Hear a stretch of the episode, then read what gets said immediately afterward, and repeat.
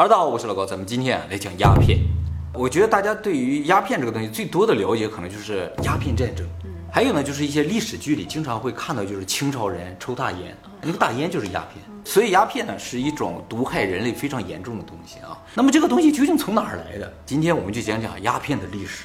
其实鸦片是来自于大自然的，它是从一种植物里提炼出来的。这个植物呢就叫罂粟，罂粟的这个果实的部分啊，能分泌一种白色的汁液，把这个白色的汁液晾干了，就是鸦片。其实鸦片在人类社会里出现的非常非常的早，最早呢可以追溯到六千五百年前的苏美文明，他们在泥板上就有记载鸦片。是吗？哎，怎么说的？哎，是这么说的，就是苏美人发现了一种植物啊，这种植物呢具有去除痛苦的魔力。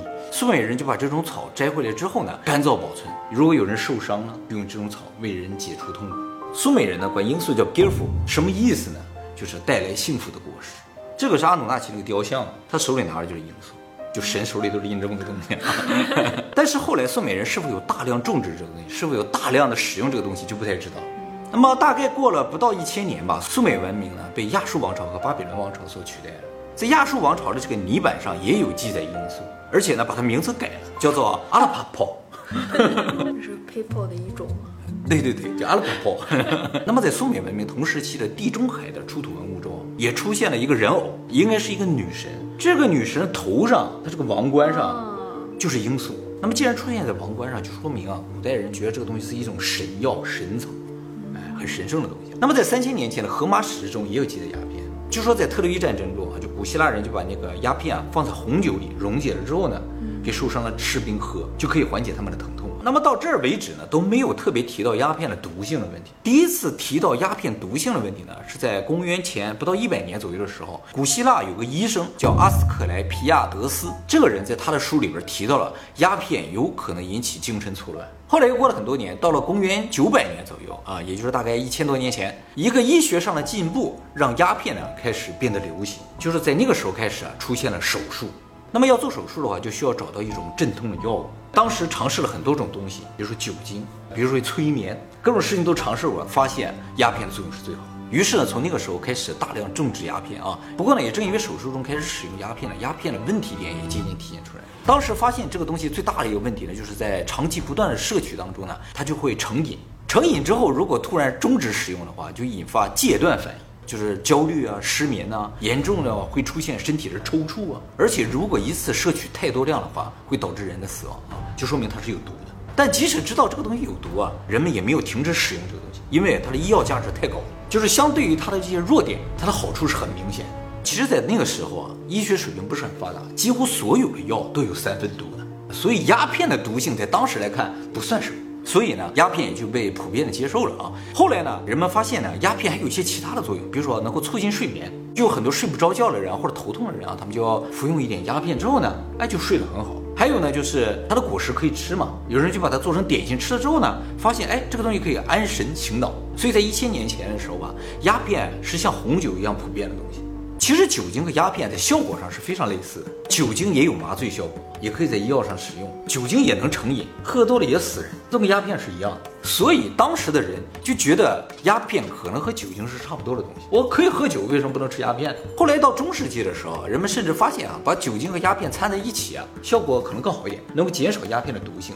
因为本身酒精和鸦片的效果是比较类似的嘛，所以用酒精把鸦片稀释了之后，相应的它这个毒性就会减小。于是呢，人们开始把鸦片和葡萄酒、白兰地掺在一起，形成一些镇痛药物。这个药呢叫做劳达努姆，在当时是非常受欢迎，就像当年的可口可乐一样。后来到十六世纪末期的时候呢，中国出了《本草纲目》，里边也有记载鸦片，叫做阿芙蓉。《本草纲目》里说啊，这种药是来自于天方国的。天方国，天方国呢就是阿拉伯。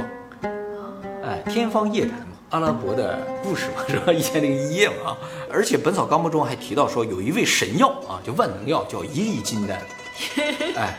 这个药呢的主要成分就是阿芙蓉，说能够治疗百病的啊。这叫阿芙蓉还叫阿芙蓉？应该是叫阿芙蓉的，因为这个名字是从阿拉伯语来的。阿拉伯语管阿芙蓉叫阿菲姆，哎，所以应该是阿芙蓉。中国古代有个诗人叫张不端的啊，写了一首诗，里边就提到说：“一粒金丹吞入腹，使之我命由我不由天。”啊，从这儿来的。我应该是从这儿来的吧？是这个金丹吗？可能是吧，或者这个药名从这儿来也有可能。哎。以前人啊，到处在寻找这种长生不老药，这样都叫金丹。后来过两百年左右，到了十八世纪的时候啊，发生了一个很重要的事情，就是英国呀开始流行喝茶。你说贵族啊，他们都喝茶，但是英国本身茶的产量是比较小的。后来呢，他们发现了中国的茶呀，真的是太好了，深受英国贵族的喜爱，他们就从中国大量进口茶叶。当时中国是清朝，那么英国要进口茶叶，就需要向中国付钱嘛。但是当时并不流行付钱，就是你把英镑给我清朝，我没什么用啊，所以你最好用东西跟我换。而英国呢又没什么东西跟中国换，所以呢就付银子，就是重金属，用重金属来换茶叶。但是换着换着，英国发现这个事儿不对，重金属就那些，而茶叶每年它都涨，换不合适，你知道吗？但是英国贵族他就需要这个东西，他想要，这怎么办呢？突然间，这个印度啊生产鸦片，在当时的概念，鸦片是种药材啊。于是英国就想了一招。就说让中国把茶叶给他，然后让印度呢把鸦片给中国，然后他给印度棉布。印度啊缺这个棉产品，没有棉，形成三角贸易。而且这个三角贸易好在什么地方啊？交换的东西全是农作物，英国的钱就不会流失。那么这个三角贸易开始之后呢，就大量的鸦片开始涌入清朝。一开始交易量是比较小的，对清朝也没什么影响。但是交易量越来越大之后呢，就发生问题了，就是输入清朝的鸦片呢，已经远远超出了医药所能使用的范畴。而且呢，原先引进的时候，主要都是达官贵人，有时候作为一种享乐啊，抽口大烟的。结果进来太多了，大烟的价钱就下降了，老百姓呢也买得起了，所以很多老百姓都开始抽大烟。这个输入量究竟有多大啊？在一七二零年的时候，就刚刚开始从印度进口鸦片的时候呢，一年才进口十五吨。过了一百二十年，到了鸦片战争开始之前，中国从印度进口的鸦片量达到两千五百多吨，翻了一百七十倍。据说在一八四零年附近的时候，中国每四个人就有一个人有这个鸦片中毒的现象，就是上瘾。所以清政府觉得这样不行了，于是决定禁烟。但是这个东西不是说禁就能禁的啊，尤其啊，就是有很多高级官员、那朝廷里的人，他都抽习惯了呀，所以他就秘密的从英国的一些商人手里买这个东西，所以英国也没觉得怎样。后来朝廷就觉得这样也不行，我们必须彻底禁烟，就命令钦差大臣林则徐到广东去把英国商人手里的鸦片全都收来，然后在虎门那个地方给烧了，史称虎门硝烟。虎门硝烟当时总共销毁了一千多吨的鸦片，烧了二十几天。结果呢，因为这个事情，英国怒了。我们这个三角贸易做得好好的，你突然说不做就不做了，你这不断我财路吗？而且呢，当时的英国和现在的英国是不一样的，当时叫大英帝国。在世界各地都有殖民地的，它扩张了几个世纪啊，所以在一八四零年的时候，英国就派了舰队啊，向清朝发起了第一次鸦片战争。鸦片战争是我们这边的说法啊，在英国它不叫鸦片战争，叫中英战争。那他们有说是因为什么引起的吗？其实可能说的也很少。不过鸦片战争是公认的，完全英方非正义的这么一场战争，而且是以毒品为由引发的战争。那么英国当时吧是刚刚经历第一次工业革命啊，所以他们有蒸汽的轮船啊，装备要比清朝当时好很多。最终呢，清朝战败，不仅没有能够禁止鸦片的进口，反而要扩大进口量，其实就是一种强买强卖的行为了。当然，因为鸦片遭殃呢，也不仅仅是清朝了，当时美国也挺严重。为什么呢？就是在第一次鸦片战争之后不久吧，一八四八年的时候，美国的加州发现了金矿。引发了淘金潮，全世界各地的人都上加州去淘金，其中就很多从清朝来。哎，这些人去的时候呢，兜里就揣着鸦片。结果不长时间，美国人也都开始抽大烟，而且不光是美国人，因为我说了，世界各地的人都去嘛。这些人有些淘着金的，有些没淘着金，反正都回到自己故乡，也就把鸦片带回去。结果鸦片在世界范围内流行开来。问你个问题啊，咱们现在出国了要有签证，要护照的，那个时候需不需要？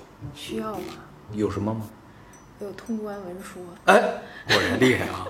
其实，在那个时候已经有护照了，护照在中世纪的时候就已经有了。那么，鸦片在世界范围内开始流行之后啊，就很多人开始想要研究说如何能够去除鸦片里面的这种危害成分，就想做出一种不让人上瘾也没有毒性的，只有麻醉效果的这么一种东西。那么，最先考虑的方法呢，就是从鸦片中将麻醉的成分单独提炼出来。为什么会有这种想法？就当初认为啊，鸦片这个东西因为从自然界来的，既然从自然界来的话，就说明它是一种混合物，里边肯定混了各种各样的物质。他们认为里边有一样东西是负责麻醉的，有另一样东西负责让人上瘾的，还有一样东西呢是有毒的。我们只把这个麻醉的东西提出来的话，岂不就无敌了？结果还真就成功。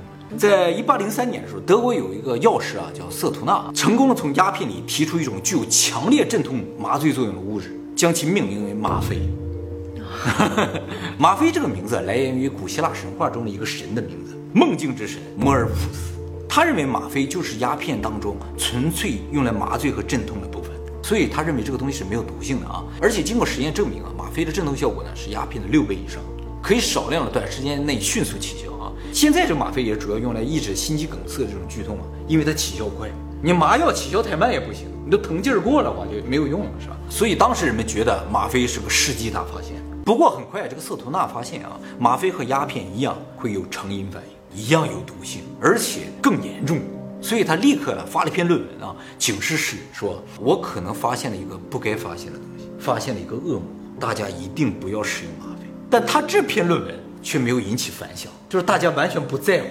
哎，于是呢，在一八二七年，德国的默克制药公司开始大量生产和贩售吗啡。默克制药公司呢，现在也是世界上最大的制药公司啊。不过呢，它现在属于美国，在当时是德国的，在十九世纪末的时候被美国买来的。那么从那之后呢，医院呢就在手术中开始大量使用吗啡啊，而且发现吗啡啊可以缓解酒精依存的症状，就是给这个酒精依存的人用了吗啡之后，哎，他们好像对酒没什么兴趣了，啊，后来才知道他们只是把兴趣转向了吗啡而已，变成吗啡依存啊。其实那个时候麻醉啊都是喝的，不是注射的，因为那个时候还没有针管针头这些东西。后来苏格兰有个医生啊，他认为吗啡之所以成瘾，就是因为它是喝的，它像酒嘛，所以嘴就想要喝这个东西。他只要不喝，是不是就好一点了？于是他就发明了针管和针头。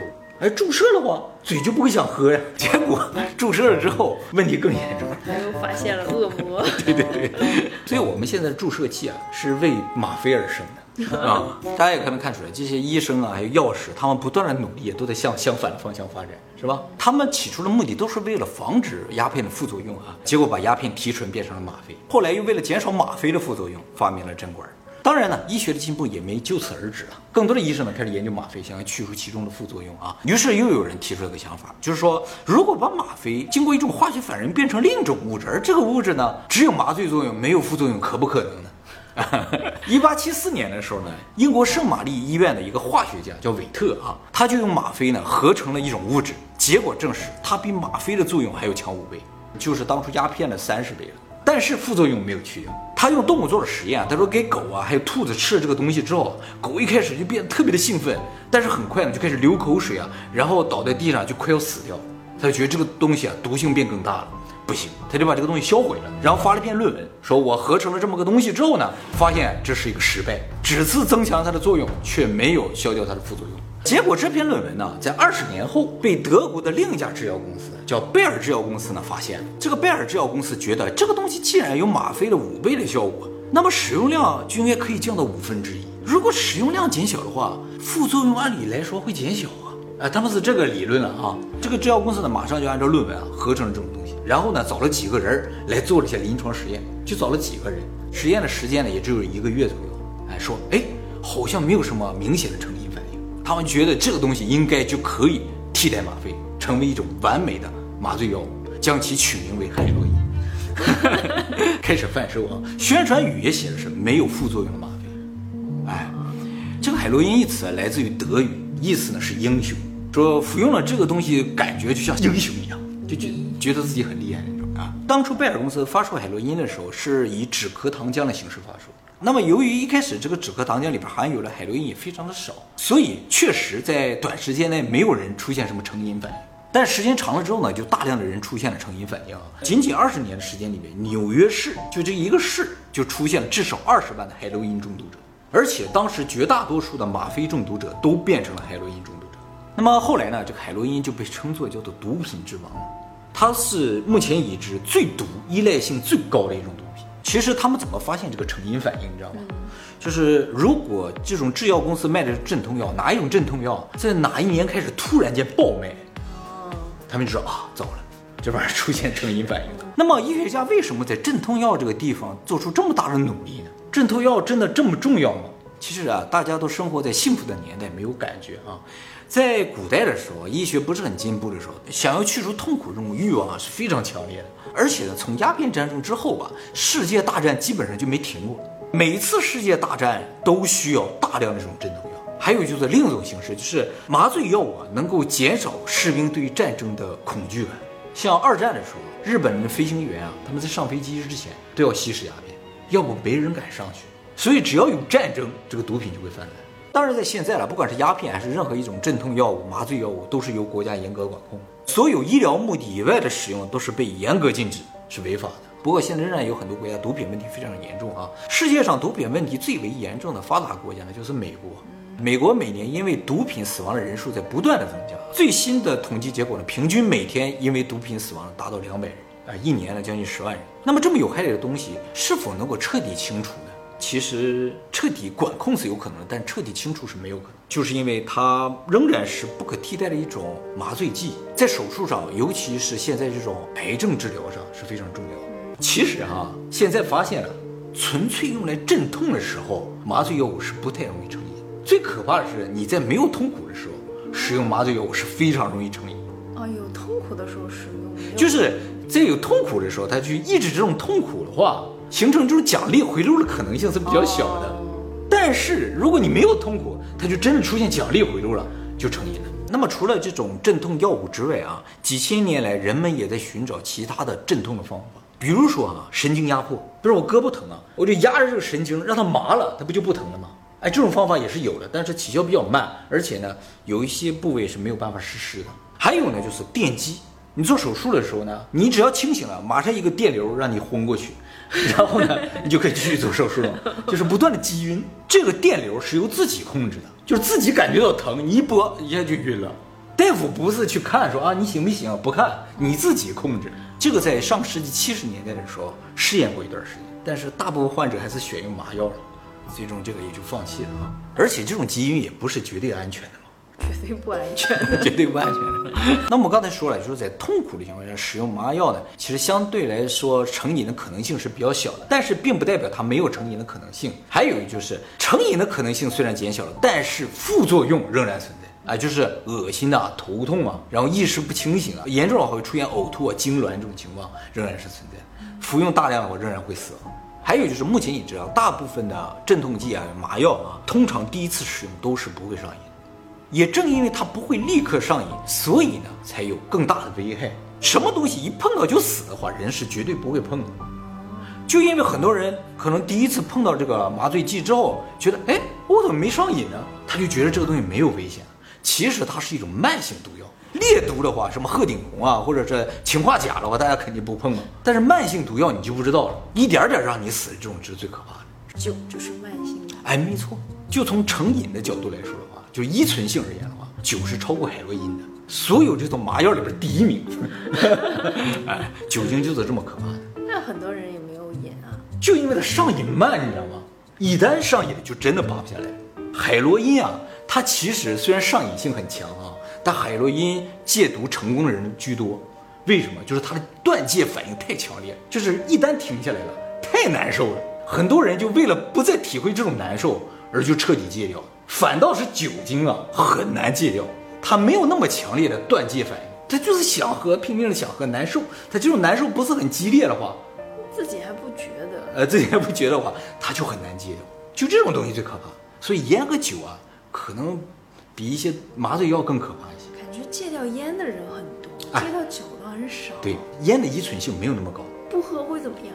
看挺正常。睡不着觉、失眠、焦虑，严重的话可能会神志不清啊，没有办法正常工作了，没有办法正常生活了。退休也不用正常工作了，正好退休了。所以这也就是酒精到现在都没有成为禁药的原因。它如果真的危害太大的话，马上就列入禁药了。其实它危害了，它危害家人。我估计啊，这个酒精的问题如果再严重的话，它就会被列入禁药。以后啊，大家就在书本上就学到，哎，以前人居然谁都能买到酒，哎，都能喝酒，太神奇了。就像我们现在看那些抽大烟的一样。阿拉伯都不喝。阿拉伯不喝啊，这挺好的。所以毒品之王是海洛因，依存之王是酒。关于依存症呢，我们以后专门会做影片给大家讲。你知道吗？有一种能能治酒精依存，是吗？痛风，他一喝酒脚就肿的不行。啊，对，就是如果这种奖励回路不形成、不存在的话，他就容易戒掉一些。要解决痛苦的问题，还是靠痛苦啊。